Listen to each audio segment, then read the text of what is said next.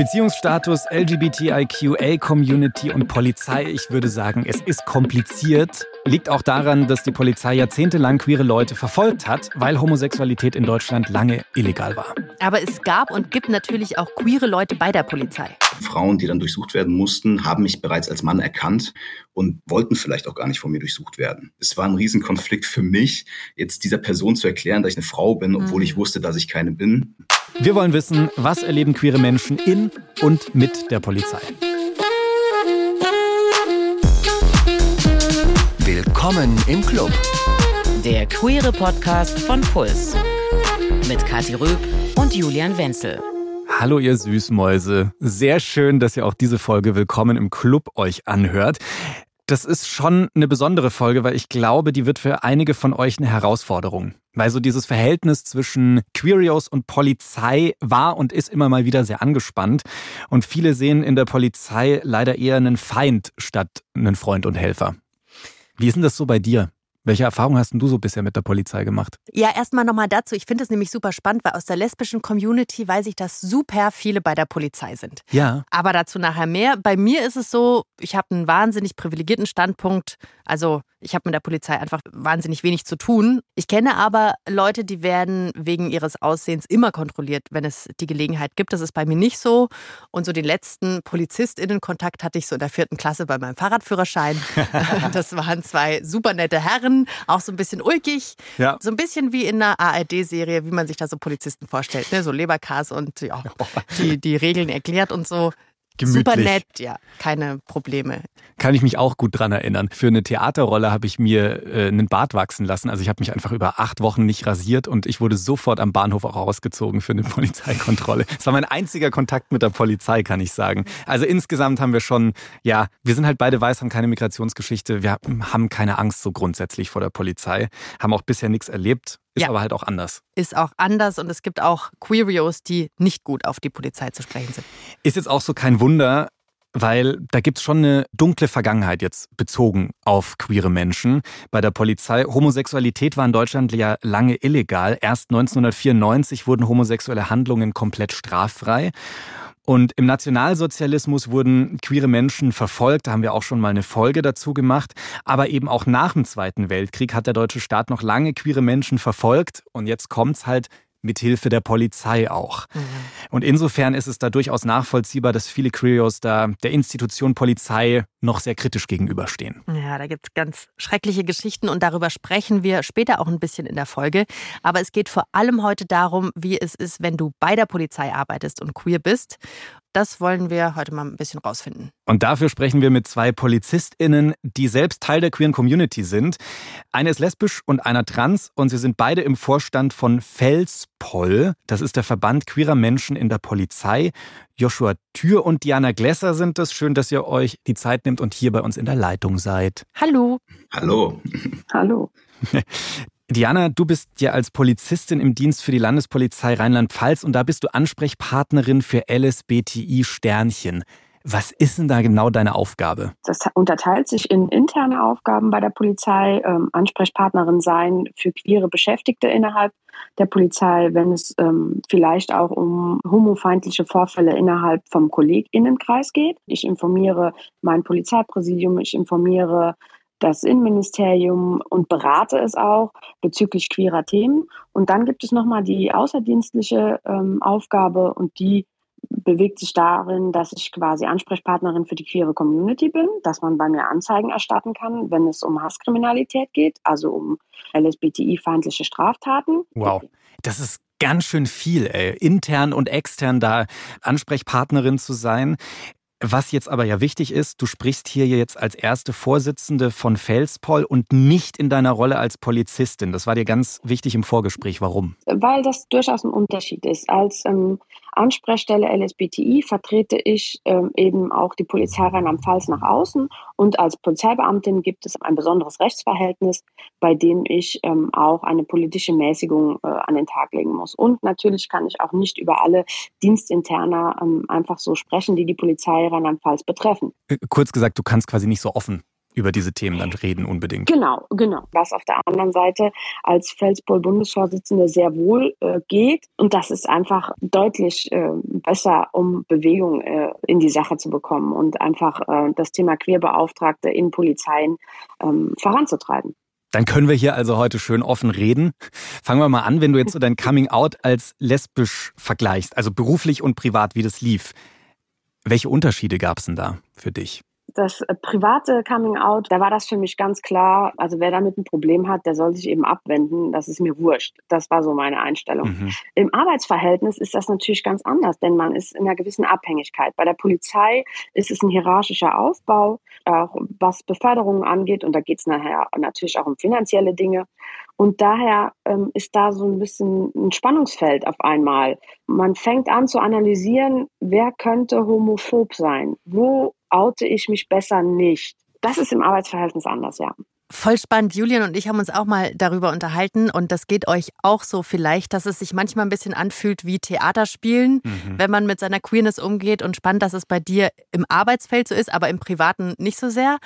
Joshua, auch bei dir vorab, du sprichst hier als Teil des Felspoll-Vorstands und nicht als Bundespolizist. Und bei dir weiß ich, dass du in der Arbeit richtig lange verheimlicht hast, dass du trans bist. Also privat warst du ein heterosexueller Mann, im Dienst aber noch eine homosexuelle Frau. Warum ist das so? Warum war das so? Ja, das hatte den Hintergrund, dass es eine bestimmte Polizeidienstvorschrift gab, die den Einstieg für Trans- und Intermenschen ja, fast verhindert hat. Ja, es äh, war eigentlich nur möglich, äh, der Bundespolizei bzw. den Polizeibehörden im Allgemeinen ähm, beizutreten, wenn man eben noch nicht geoutet war. Und deshalb habe ich eben auch in der Probezeit ähm, das nicht kundgetan, dass ich trans bin, weil man nach der Probezeit nochmal an diesen Kriterien bei der Einstellung geprüft wird, bevor man auf Lebenszeit verbeamtet wird. Und deshalb habe ich ähm, ja fünf Jahre lang dieses Doppelleben geführt, um nicht Gefahr zu laufen, dass man mir das negativ auslegt. Dieses Theaterspiel musste ich dann mitmachen, ja. Das klingt schrecklich. Und diese Probezeit bedeutet, danach bist du safe, oder? Also da muss man dann nochmal so eine Prüfung machen, wie du sagst. Und das war dann so der Knackpunkt für dich, jetzt kann ich zu mir stehen und äh, mich outen. Genau, nach den drei Jahren Probezeit äh, kommt dann nochmal ein Sporttest, dieser gesundheitliche Check. Und danach gibt es diese Ernennungsurkunde zur Verbeamtung auf Lebenszeit. Und wenn man diese Urkunde hat, dann ist man auf Lebenszeit verbeamtet und dann kann man nicht wegen solcher gesundheitlicher Kleinigkeiten, sage ich mal, ja, aus dem Dienst entfernt werden. Mhm. Das ist ähm, nach meinem Wissensstand so eine Polizeidienstvorschrift. Genauer gesagt geht es da um die Polizeidienstvorschrift 300. Und die ist dafür da, dass ÄrztInnen bewerten, ob jemand polizeidiensttauglich ist. Die war noch bis Anfang 21 geknüpft an biologische Merkmale. Also zum Beispiel bei Männern. Männer brauchten einen funktionsfähigen Hoden. Und überhaupt gibt es da eine strikte Zweiteilung in Männer und Frauen mit jeweiligen biologischen Merkmalen. Joshua, was hieß es denn für Transmenschen? Ja, für Transmenschen hieß es, dass diese Voraussetzungen schlichtweg nicht erfüllt werden konnten. Denn selbst wenn man keine Hormontherapie durchgeführt hat oder gar nicht angestrebt hat, äh, wurde man ja quasi an dem Geschlechtseintrag im Ausweis dann einer Kategorie der beiden damaligen äh, zugeteilt. Und wenn jetzt männlich im Ausweis stand, weil man bereits eine Personenstandsänderung durchgeführt hat, dann wurde man ja automatisch an diesen Elementen geprüft. Das heißt, als Transmann, wenn ich die Personenstandsänderung durch habe, wurde überprüft, habe ich funktionsfähige, also was heißt überprüft, ja, aber man wurde daran gemessen, ja, man sollte dann hier eben funktionsfähigen Hoden nachweisen. Das wurde nicht überprüft, aber man wusste ja, okay, ein Transmann hat keine funktionsfähigen Hoden, ja.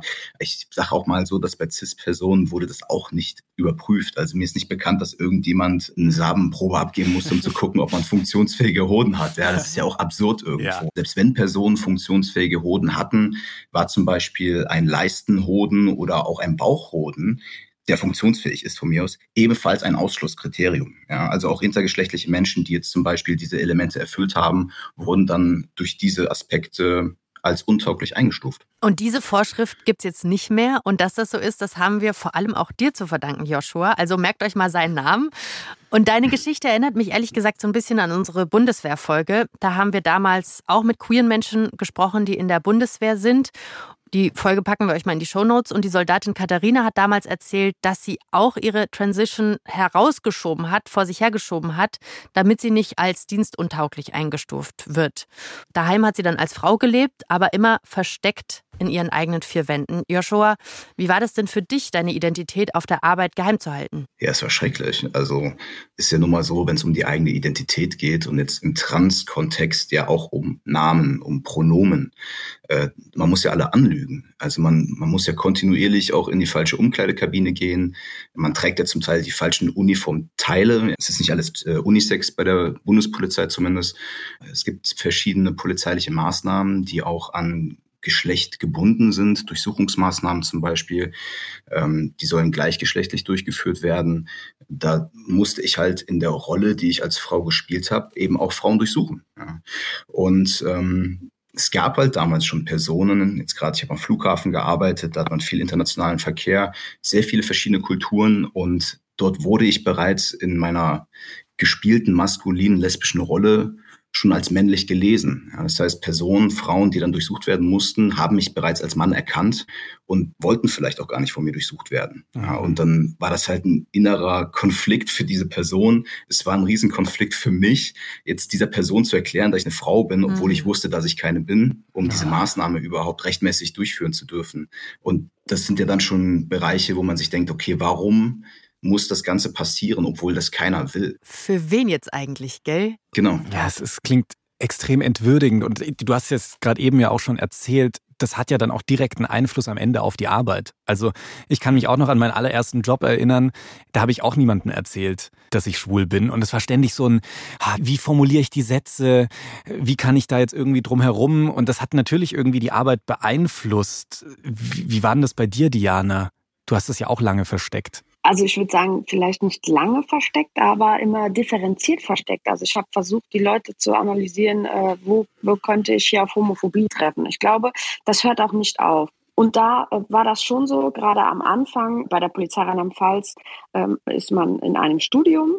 Und in diesem Kontext habe ich mich, ähm, sagen wir mal so, ich habe darauf gewartet, dass jemand mich fragt, hast du einen Freund oder eine Freundin oder bist du lesbisch oder sowas, dann hätte ich das ähm, offen gesagt. Aber in den Praktikumszeiten ist man dann auf einer Dienststelle. Und ich bin da auf einer Dienststelle gelandet in so einem äh, kleinen Städtchen und die Altersstruktur und Personenstruktur, sag ich mal so, männlich, weiß, cis und über 50.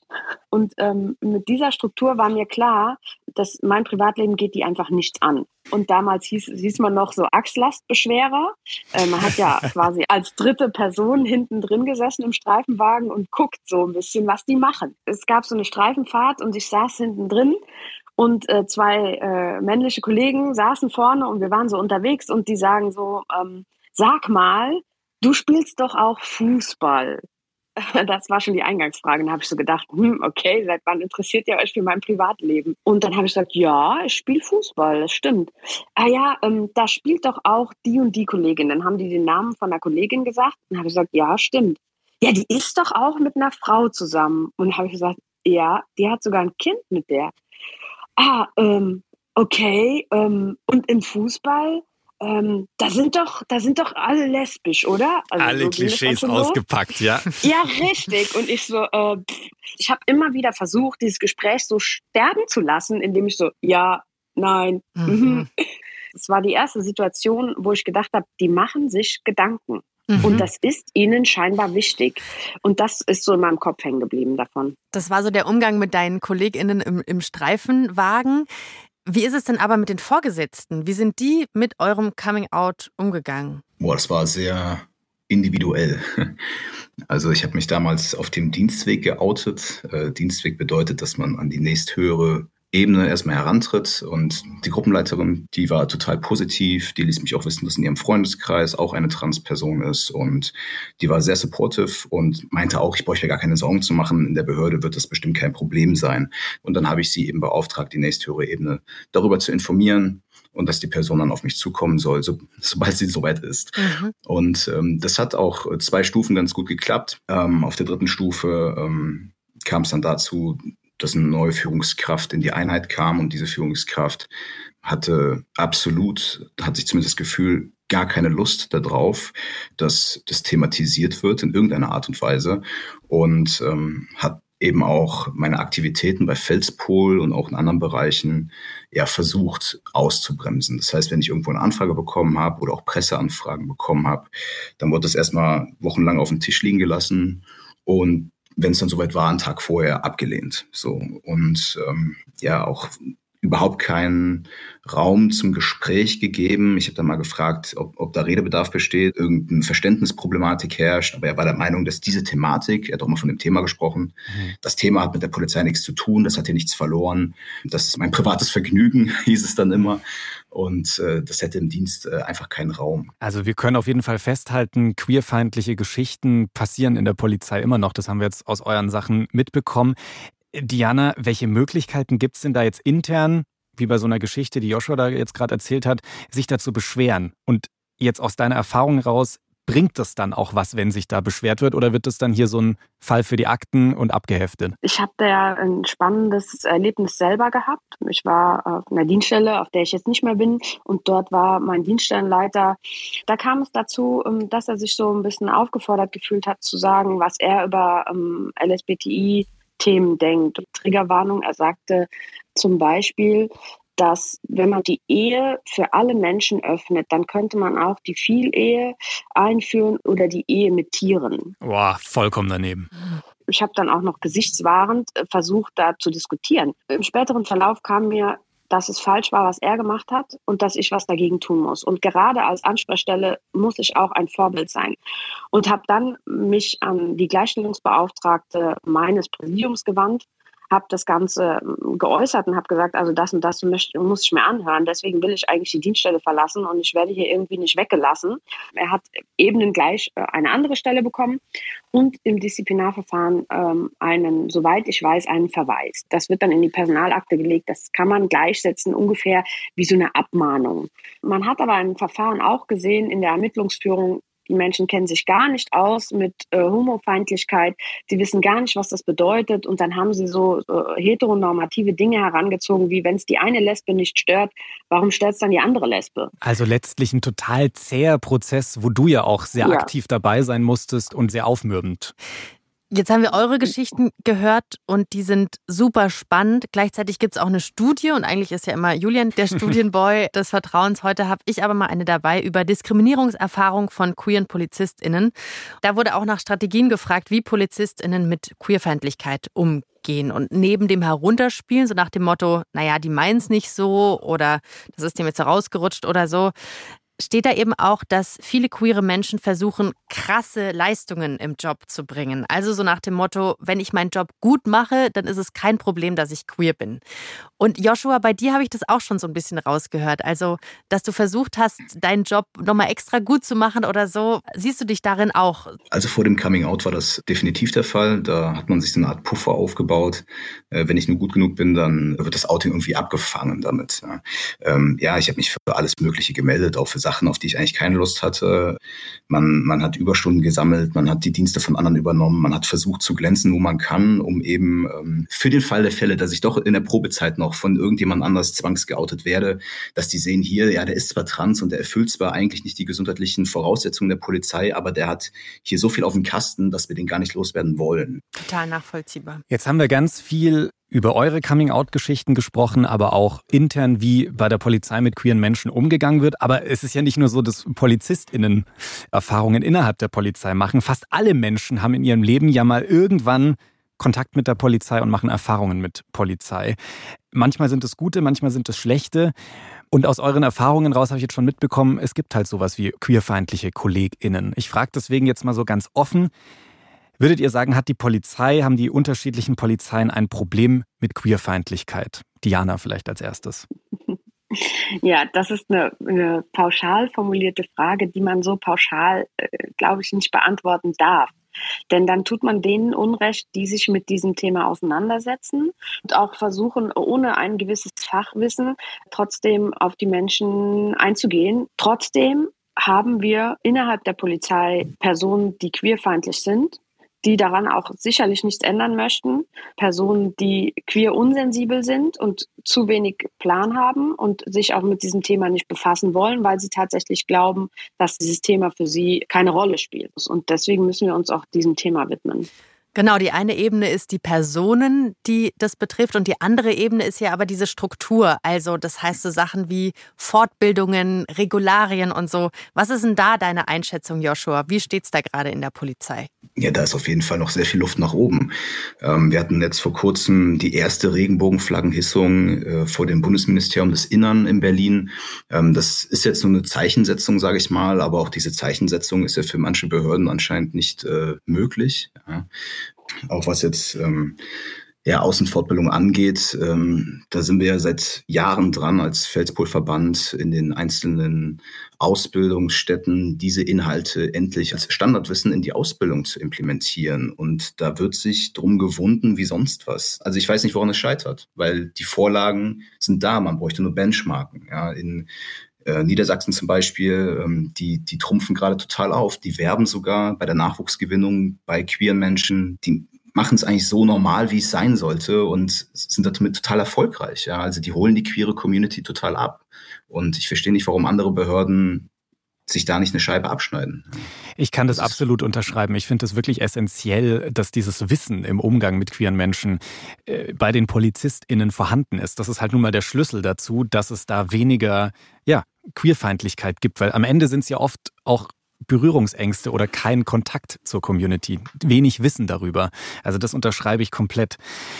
Ich muss jetzt aber an der Stelle auch sagen, und da komme ich jetzt dann doch wieder als Studienboy raus, ich habe auch noch eine Studie mitgebracht und ich habe da sehr erschreckende Zahlen gefunden, auch genau zu diesem Thema. In der EU-weiten Umfrage unter queeren Menschen lässt sich ablesen, dass 90 Prozent der queerfeindlichen Übergriffe aktuell nicht bei der Polizei gemeldet werden. Nicht nur in Deutschland, EU-weit jetzt gesagt. Da gibt es andere Länder, bei denen das noch viel, viel schlimmer aussieht an der Stelle. Und die Begründung, warum das nicht gemacht wird, das fand ich besonders interessant. Die meisten befragten Queerios, und zwar 59 Prozent, glauben nämlich, dass eine Meldung einfach nichts bringen würde. So, ich gehe dahin, sag, ich wurde homophob beleidigt, passiert einfach nichts. Davon gehen die aus. Und mehr als ein Drittel hatte sogar Angst, dass der Vorwahl nicht ernst genommen wird, also dass ich da hingehe und dann irgendwie ausgelacht werde. Also schreckliche Vorstellungen.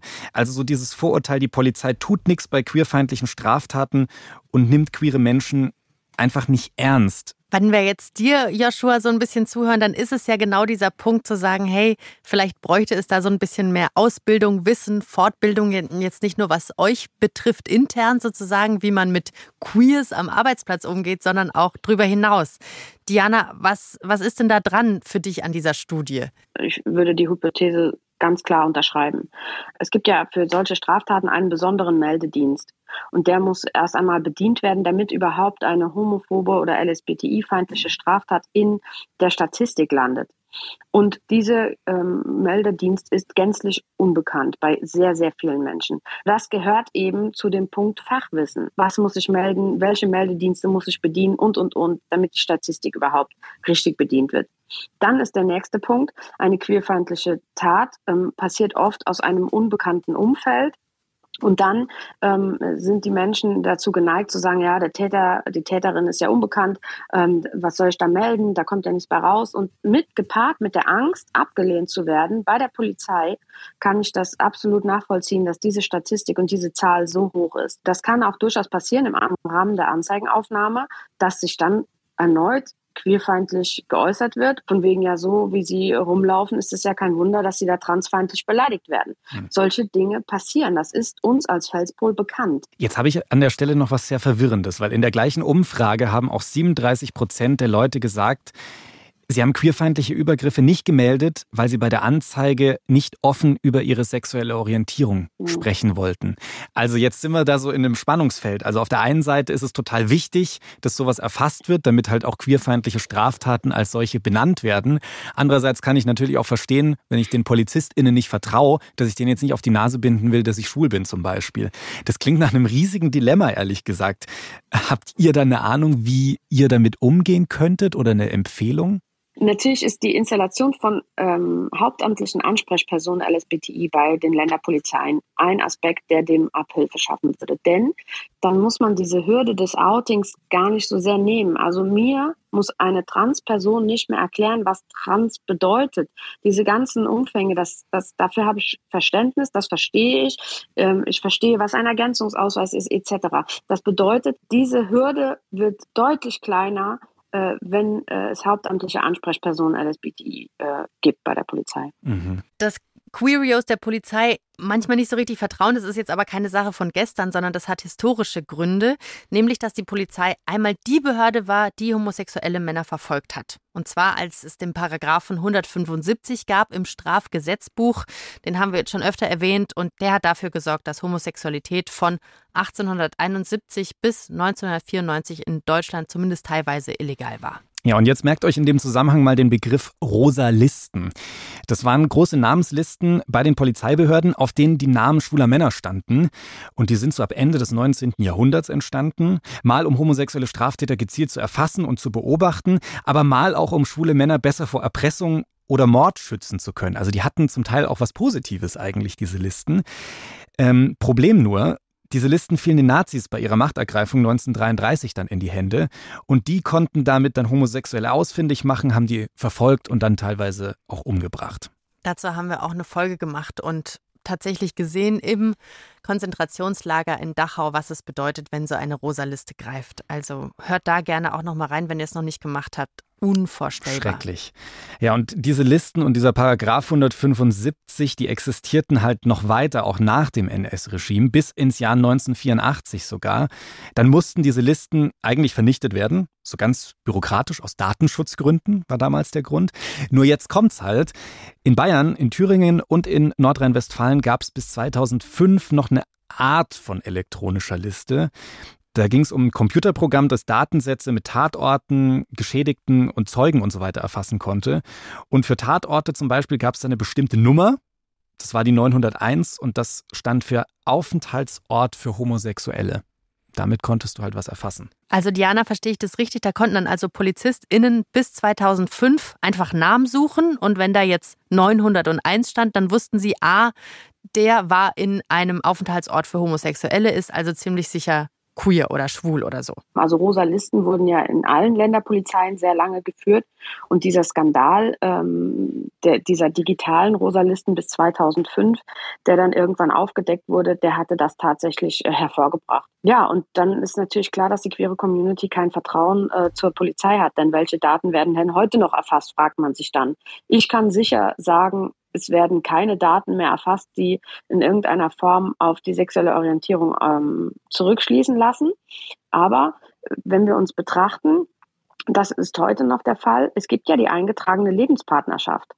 Und das ist ganz klar ein äh, Gesetz gewesen für Homosexuelle. Bedeutet, wenn ich als Familienstand irgendwo im, in unserem Vorgangssystem eintrage, eingetragene Lebenspartnerschaft, können andere Menschen erkennen, dass die Person lesbisch oder schwul ist oder zumindest in einer gleichgeschlechtlichen Partnerschaft mhm. lebt. Es gibt jetzt mittlerweile hier auch schon ähm, eine Gesetzesvorlage in, in der Datenschutzgrundverordnung, die ganz klar sagt, spielt es keine Rolle für den Vorgang, welche sexuelle Orientierung ein Mensch hat, und das spielt es ja meistens nicht, dann sind solche Daten nicht zu erfassen. Das ist super spannend, weil sowas kommt mir überhaupt nicht in den Sinn, aber klar kann man sowas dann nachforschen und natürlich sollte das irrelevant sein. Das lässt mich ehrlich gesagt so ein bisschen sprachlos zurück. Mir sind die Geschichten ehrlich gesagt ein bisschen zu krass gerade. Aber warum wolltet ihr denn angesichts solcher Geschichten und Stories und so trotzdem zur Polizei, ihr beiden? Ja, also ich muss ehrlich sagen, dass mir das gar nicht bewusst war, als ich mich bei der Polizei beworben habe. Ähm, auch mit der PDV 300. Äh, ich habe mich damals unter weiblicher Identität bei der Polizei beworben. Ähm, da war mir noch nicht bewusst, dass ich selber trans bin. Mir war bekannt, okay, bei der Polizei gibt es einige Lesben. Man kannte ja aus der Community selber auch welche. Und da war das für mich ein erstmal ein queerfreundlicher Arbeitgeber. Ich habe erst im Laufe der Zeit queerfeindliche Dinge innerhalb der Polizei entdeckt. Und nun möchte ich als Ansprechperson LSBTI und auch als Bundesvorsitzende Felspol diese queerfeindlichen Dinge abbauen. Erstmal sichtbar machen, um sie dann zu ändern. Das da wollen wir Ding. jetzt mal drauf schauen, weil wir haben jetzt über wahnsinnig viel negative Dinge gesprochen. Aber jetzt wollen wir mal so ein bisschen den Blick auf die positiven Entwicklungen bei der Polizei lenken, weil das wäre jetzt auch falsch, die außen vor zu lassen. Die gibt's ja. Total. Und die eine haben wir schon mitbekommen, also dass es bis 2021 noch krasse Einschränkungen gab für Transpersonen. Und jetzt aber die gute Nachricht, diese Vorschrift wurde eben im Januar 2021 geändert. Und Joshua hat maßgeblich dazu beigetragen. Was hat sich geändert und wie hast du das geschafft, Joshua? Also geändert haben sich nicht nur ähm, Hürden für Transpersonen, die jetzt weggefallen sind, sondern eben auch für Interpersonen. Ähm, die ganze PDV 300 war vorher binärgeschlechtlich aufgebaut. Das heißt, es gab Voraussetzungen für Männer und Voraussetzungen für Frauen, insbesondere für Cis-Männer und für Cis-Frauen. Wir hatten ja vorhin schon angesprochen, dass Transpersonen automatisch eigentlich als untauglich eingestuft werden würden, da sie ja die verschiedenen Körperlichkeiten nicht erfüllen können. Zum anderen gab es auch keine dritte Geschlechterkategorie für intergeschlechtliche Menschen beispielsweise. Das ist jetzt alles nicht mehr binärgeschlechtlich aufgebaut, sondern es gibt jetzt nur noch eine große Kategorie mit Voraussetzungen für alle, die sich bei der Polizei bewerben, und zwar deutschlandweit bei allen 19 Behörden die Ausschlusskriterien Bauchhoden weg, Leistenhoden, die zum Ausschluss geführt haben, stehen auch nicht mehr drinne. Der Verlust oder dem gleichzusetzender Schwund beider Hoden ist auch kein Ausschlusskriterium mehr. Ähm, die Bewerber, die männlichen, müssen kein andrologisches Hormonsystem mehr nachweisen, welches intakt, in Anführungszeichen intakt ist. Also wenn ich das jetzt richtig ja. verstehe, ganz simpel, dann kann ich als Inter- oder Transperson durch die neuen Vorschriften einfacher Polizistin werden, oder? Genau. Und ein weiterer Punkt, der ebenfalls gestrichen worden ist, sind die Brustimplantate. Äh, also Personen mit Brustimplantaten, beziehungsweise das stand damals in der weiblichen Kategorie, also Männer mit Brustimplantaten wurden jetzt nicht aussortiert. Es gibt ja auch so Muskelimplantate, die man sich da implementieren lassen kann, um irgendwie stärker auszusehen. War bei Männern kein Ausschlusskriterium, aber bei Frauen waren Brustimplantate ein Ausschlusskriterium. Und auch dieses Ausschlusskriterium ist nicht länger in der PDV 300 enthalten. Und das betraf ja nicht nur Transfrauen, sondern eben auch Cis-Frauen, die möglicherweise ähm, Brustkrebs hatten und sich eine oder beide Brüste wieder aufbauen ließen. Auch diese Personen wurden dann direkt als untauglich eingestuft. Auf jeden Fall super, dass das jetzt endlich weggefallen ist, auch wenn das sehr lange gedauert hat. Und was an der Stelle auch positiv ist, es gibt ja inzwischen relativ viele Ansprechpersonen für queere Leute bei den unterschiedlichen Polizeien, so wie Diana. An der Stelle möchte aber ein großes Aber einsetzen. In Bayern gibt es noch keine zum Beispiel. Und wir haben da auch mal nachgefragt beim Bayerischen Innenministerium. Das ist ja oberster Dienstherr der Bayerischen Polizei, wie es so heißt. Und die Antwort, die wir da bekommen haben, die war sehr allgemein. Ich lese die mal vor. Für die Mitarbeiter der Polizei mehrere Möglichkeiten gibt es da, ihre Anliegen auch im Hinblick auf diskriminierendes Verhalten von Kolleginnen und Kollegen effektiv und unbürokratisch vorzubringen. Sie können sich an den unmittelbaren Vorgesetzten, den jeweiligen Dienststellenleiter, das jeweilige Polizeipräsidium, das Innenministerium wenden. Außerdem besteht die Möglichkeit, sich an den Bürgerbeauftragten der bayerischen Staatsregierung zu wenden. Dieser Behördensprech, wow. Diana, hier ist jetzt viel von allgemeiner Ansprechperson die Rede. Reicht das deiner Meinung nach? Ganz klar, nein, das reicht nicht. Ähm, denn wie auch die queere Community Angst vor einer allgemeinen Anzeige bei einer Dienststelle XY hat mit dem Outing, so gilt das auch für KollegInnen innerhalb des Dienstverhältnisses. Und deswegen braucht es die Ansprechpersonen, die eben auch queersensibles Verhalten an den Tag legen, queeres Wissen haben. Und deswegen ähm, ist diese Antwort, ähm, die man da aus Bayern bekommt, einfach äh, ja leider nichts sagen. Das ist etwas, da sind äh, andere Bundesländer, hat man das vielleicht noch vor 10, 12 Jahren gesagt, ah ja, wir haben doch soziale AnsprechpartnerInnen äh, äh, und so weiter. Aber man hat erkannt in diesen Bundesländern, man braucht dafür auch Leute, die fachlich ausgebildet sind. Hoffen wir mal, dass das Bayerische Innenministerium diese Podcast-Folge hört. Mal schauen, was sie dann dazu sagen nach dieser eindeutigen Antwort. Es klingt jetzt schon noch so, wir haben es an ganz vielen Stellen gehört, da ist noch ganz schön viel zu tun. Wie viel Arbeit haben denn die unterschiedlichen Polizeien noch vor sich, bis sie queerfreundlich sind? Was ist da eure Einschätzung? Der erste Punkt, der definitiv geändert werden muss, äh, aus meiner Sicht, äh, ist die Änderung von dem Curriculum der Grundausbildung. Sowohl im mittleren, gehobenen als auch im höheren Dienst sind es einfach Elemente, die da reingehören. Damit würde man, glaube ich, so den Startschuss geben, denn ähm, ohne das Wissen in die breite Masse zu bringen, warum queere Kompetenzen wichtig für den Polizeiberuf sind, ähm, glaube ich nicht, dass sich äh, irgendjemand, der damit noch keine Berührungspunkte hatte, überhaupt versteht, äh, warum er sich damit beschäftigen soll. Und darauf kann man dann aufbauen, wenn so ein Grundverständnis äh, in die, in die Behörde reinkommt. Ähm, ich glaube, erst dann werden auch die verschiedenen anderen Bereiche innerhalb der Behörde bereit sein, äh, sich damit zu beschäftigen. Diana, wie viel Arbeit steht den Polizeien noch bevor? Es gibt Länder, die sind schon sehr weit vorne, die haben verstanden, wir brauchen hauptamtliche Ansprechpersonen, wir brauchen das in unserer Ausbildung, wir brauchen das in Fortbildung und es gibt Länderpolizeien, da ist es noch sehr weit hinten, beziehungsweise ja, wie wir eben gehört haben, in Bayern gar nicht vorhanden. Und ähm, ich glaube, es ist viel Arbeit. denn bei den meisten Landesregierungen und auch obere Dienstbehörden besteht nicht mal das Verständnis, dass es ein Thema für die Polizei ist. Da gibt es noch einiges zu tun, aber ich danke euch herzlich für euren Einsatz und eure Arbeit bei Felspoll. Und danke, dass ihr mit uns gesprochen habt. Sehr gerne. Macht's gut, Macht's ihr zwei. gut. Bis Tschüss. dann. Ja, ciao. Tschüss. Tschüss. so schön zu hören auf der einen Seite, wie engagiert und motiviert Diana und Joshua sind. Ich glaube, mit den beiden passiert in den Polizeien in Deutschland noch sehr, sehr viel in Zukunft für queere Themen. Gleichzeitig aber halt auch absolut erschreckend, finde ich, diese Folge, wie lange zum Beispiel Transmenschen pauschal ausgeschlossen werden konnten. Das war mir überhaupt nicht klar, wusste ich nichts davor. Auch wie lange es einfach dauern kann, bis sich da in Behörden was tut. Und das ist doch schade, gerade ich finde, in so einem Beruf, der jetzt nicht nach 9-to-5-Job klingt, sondern ich finde, Polizistin sein ist eher so eine Berufung. Das sagen mir auch Leute, die diesen Beruf ergriffen haben. Und dass da dann so wichtige Dinge wie die eigene Sexualität oder die geschlechtliche Identität von vielen geheim gehalten werden, ach, das ist irgendwie, das bricht mir echt ein bisschen das Herz. Ja, ein Beruf, der super tief sitzt und, und gleichzeitig wirklich, ich ziehe absolut meinen Hut vor den beiden, weil ich glaube, ich hätte nicht diesen Mut, dann für mich einzustehen, gerade wenn das Umfeld echt in einigen Situationen für die beiden ja wirklich hart und schwer war. Und gleichzeitig leisten sie diese Arbeit ja auch für uns queeren Menschen, die vielleicht mal mit PolizistInnen in Kontakt kommen. Und wie wahnsinnig wichtig ist einfach, dass es in diesen Fällen Aufklärung gibt. Mich würde jetzt interessieren, könnt ihr uns gerne mal schreiben, wie es euch nach der Folge geht. Habt ihr jetzt mehr Vertrauen in PolizistInnen bekommen oder sogar weniger? Das wäre interessant, könnt ihr uns gerne per E-Mail schreiben an willkommen im Club at deinpuls.de oder einfach auf Instagram. Bis dahin, macht's gut. Redaktion Mila Hahner, Maxi Pichelmeier und Alex Reinsberg. Produktion Matthias Sautier. Sounddesign Benedikt Wiesmeier und Enno Rangnick. Grafik Christopher Roos von Rosen, Max Wesel und Fabian Stoffers. Puls.